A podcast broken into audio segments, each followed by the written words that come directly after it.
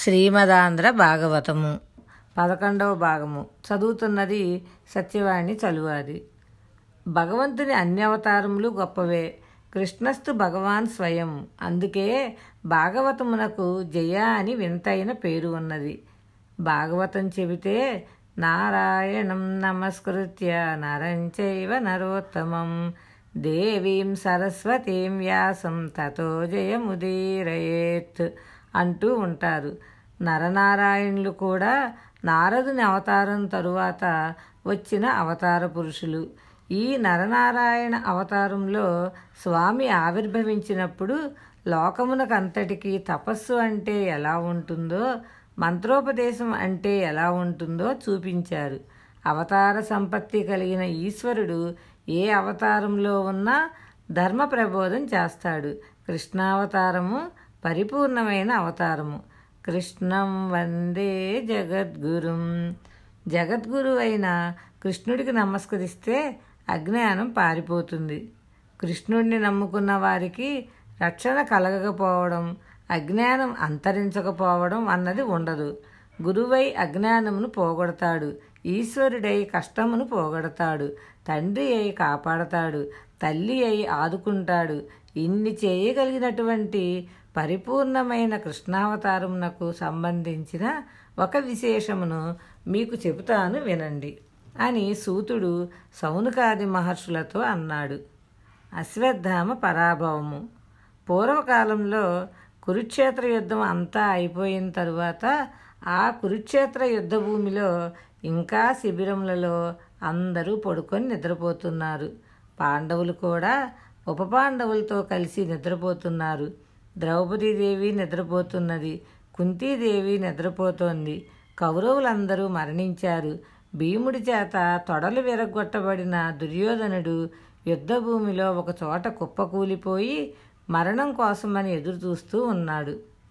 ఆ సమయంలో దుర్యోధనుని సైన్యమునకు అంతటికి కలిగిన ఆపద దుర్యోధనుని కలిగిన ఆపద చూసి అశ్వత్థామకి విపరీతమైన బాధ ఆవేశం కలిగి చేయరాని పని ఒకటి చేయడానికి నిశ్చయించుకున్నాడు. ఉప పాండవులను సంహరిస్తాను అన్నాడు. ఉప పాండవులు అంటే పాండవులైన ధర్మరాజ భీమ అర్జున నకుల సహదేవులకి ద్రౌపది ఎందు జన్మించిన వారు ఐదుగురు. ఆ ఐదుగురు కూడా కురుక్షేత్రంలో యుద్ధం చేశారు. యుద్ధం చేసి ఒకనాటి రాత్రి అందరూ బాగా అలసిపోయి నిద్రపోతున్న సమయంలో అశ్వత్థామ వారి శిబిరంలో ప్రవేశించి నిద్రపోతున్న ఉప పాండవుల కుత్తుకలు కోసేసి ఐదుగురిని చంపేశాడు. చంపి నిశ్శబ్దంగా దుర్యోధను దగ్గరికి వెళ్ళి నీ ప్రాణోత్క్రమము జరిగే వేళ నీకు ఒక శుభవార్త చెప్పాలని వచ్చాను. ఉప పాండవులను సంహరించాను. ఇప్పుడు పాండవులకు వంశం లేదు. ఉప పాండవుల తరువాత ఇక బిడ్డలు లేరు. అభిమన్యుడు యుద్ధరంగంలో మరణించాడు. ఇప్పుడు పాండవుల వంశం అంతరించిపోయింది. ఇది నీకు నేను ఇచ్చిన గొప్ప కానుక అని చెప్పాడు.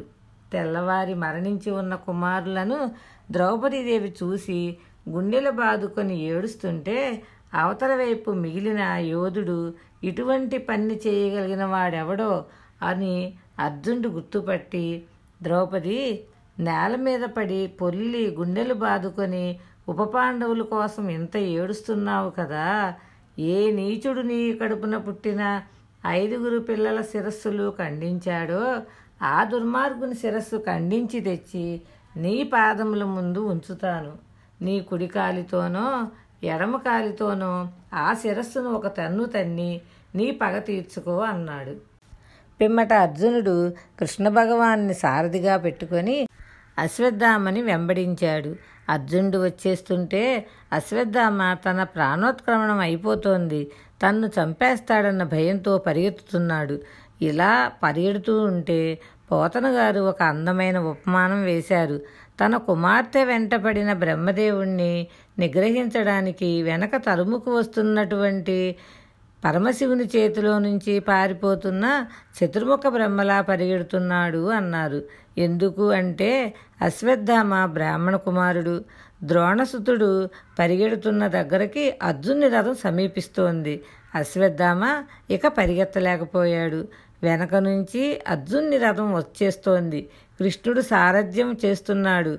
ఈ రథమే ఈ సారథ్యమే ఈ సవ్యసాచే ఈ కిరీటే ఈ ధనంజయుడే. పద్దెనిమిది అక్షౌహిణుల సైన్యమును మట్టుపెట్టాడు. కాబట్టి నన్ను చంపేస్తాడు అని ఉపసంహారము తెలియని బ్రహ్మాస్త్రమును ప్రయోగించాడు. లోకమంతా చనిపోయినా పర్వాలేదు. తాను మాత్రం బ్రతికి ఉంటే చాలు అనుకున్నాడు. ఇది బ్రాహ్మణునకు ఉండకూడని బుద్ధి. అది పొగలు కక్కుతూ గొప్ప తేజస్సుతో అర్జునుడి మీదకు వచ్చేస్తోంది. అర్జునుడు వెనక్కి తిరిగి కృష్ణుడి వంక చూశాడు. మహానుభావా ఎవరు సారథ్యం చేస్తే నేను కురుక్షేత్రంలో గెలిచానో? ఏ మహానుభావుడు సంసార సముద్రం నందు పడిపోయిన వారిని ఉద్ధరించడానికి వచ్చిన దివ్యమైన నౌకయో? ఎవరి అనుగ్రహం కలగడం చేత మాయ అనబడే అవనిక తొలగిపోతుందో? ఎవరి అనుగ్రహం కలగడం చేత పామరుడైన వాడు కూడా జ్ఞానమును పొంది తిరిగి జన్మ ఎత్తడో అటువంటి నీ అనుగ్రహం వల్ల నేను ఇన్నిటిని సాధించగలిగాను. లోకములన్నిటినీ నిండిపోయి సంక్షుభితం చేస్తున్న ఈ తేజస్సు ఏమిటో నాకు తెలియజేయవలసింది అని అడిగితే అప్పుడు కృష్ణ భగవానుడు ఉపసంహారం తెలియకపోయినా అశ్వత్థామ బ్రహ్మాస్త్రమును ప్రయోగించాడు. ఆ బ్రహ్మాస్త్రమును నిగ్రహించడానికి నీవు కూడా బ్రహ్మాస్త్రమునే ప్రయోగించాలి. విడిచిపెట్టు అన్నాడు. వెంటనే అర్జునుడు ఆచమనం చేసి అభిమంత్రించి కృష్ణు భగవానుడు ఉన్న రథమునకు ప్రదర్శనం చేసి వచ్చి బ్రహ్మాస్త్రముని విడిచిపెట్టాడు. ఇప్పుడు రెండు బ్రహ్మాస్త్రములు ఒకదానికొకటి ఎదురు వచ్చాయి. లోకములన్నీ తల్లడిల్లిపోయాయి. ప్రళయమే వచ్చేసిందనుకొని దేవతలు ఋషులు పరుగులు తీస్తున్నారు. లోకంలో ఉన్న ప్రాణులన్నీ కూడా ఉత్కంఠను పొందాయి. అందరూ హడలిపోతున్నారు. లోకములన్నింటినీ రక్షించే స్వభావం ఉన్న కృష్ణ పరమాత్మను ఆ రోజు లోకం ప్రార్థించలేదు. కానీ ఆయన దూత్తుడైన అశ్వత్థామ ప్రయోగించిన బ్రహ్మాస్త్రం మీదకి నువ్వు కూడా బ్రహ్మాస్త్రమును ప్రయోగించావు. వానికి ఉపసంహారం తెలియదు. నిష్కారణంగా లోకులు బాధపడకూడదు. రెండు బ్రహ్మాస్త్రములను ఉపసంహారం చెయ్యి అన్నాడు. రెండు బ్రహ్మాస్త్రములను అర్జునుడు ఉపసంహారం చేశాడు. శుభం భూయాత్. శ్రీకృష్ణ చరణారవిందార్పణమస్తు. భగవద్ అనుగ్రహంతో మరికొంత భాగం రేపు తెలుసుకుందాము.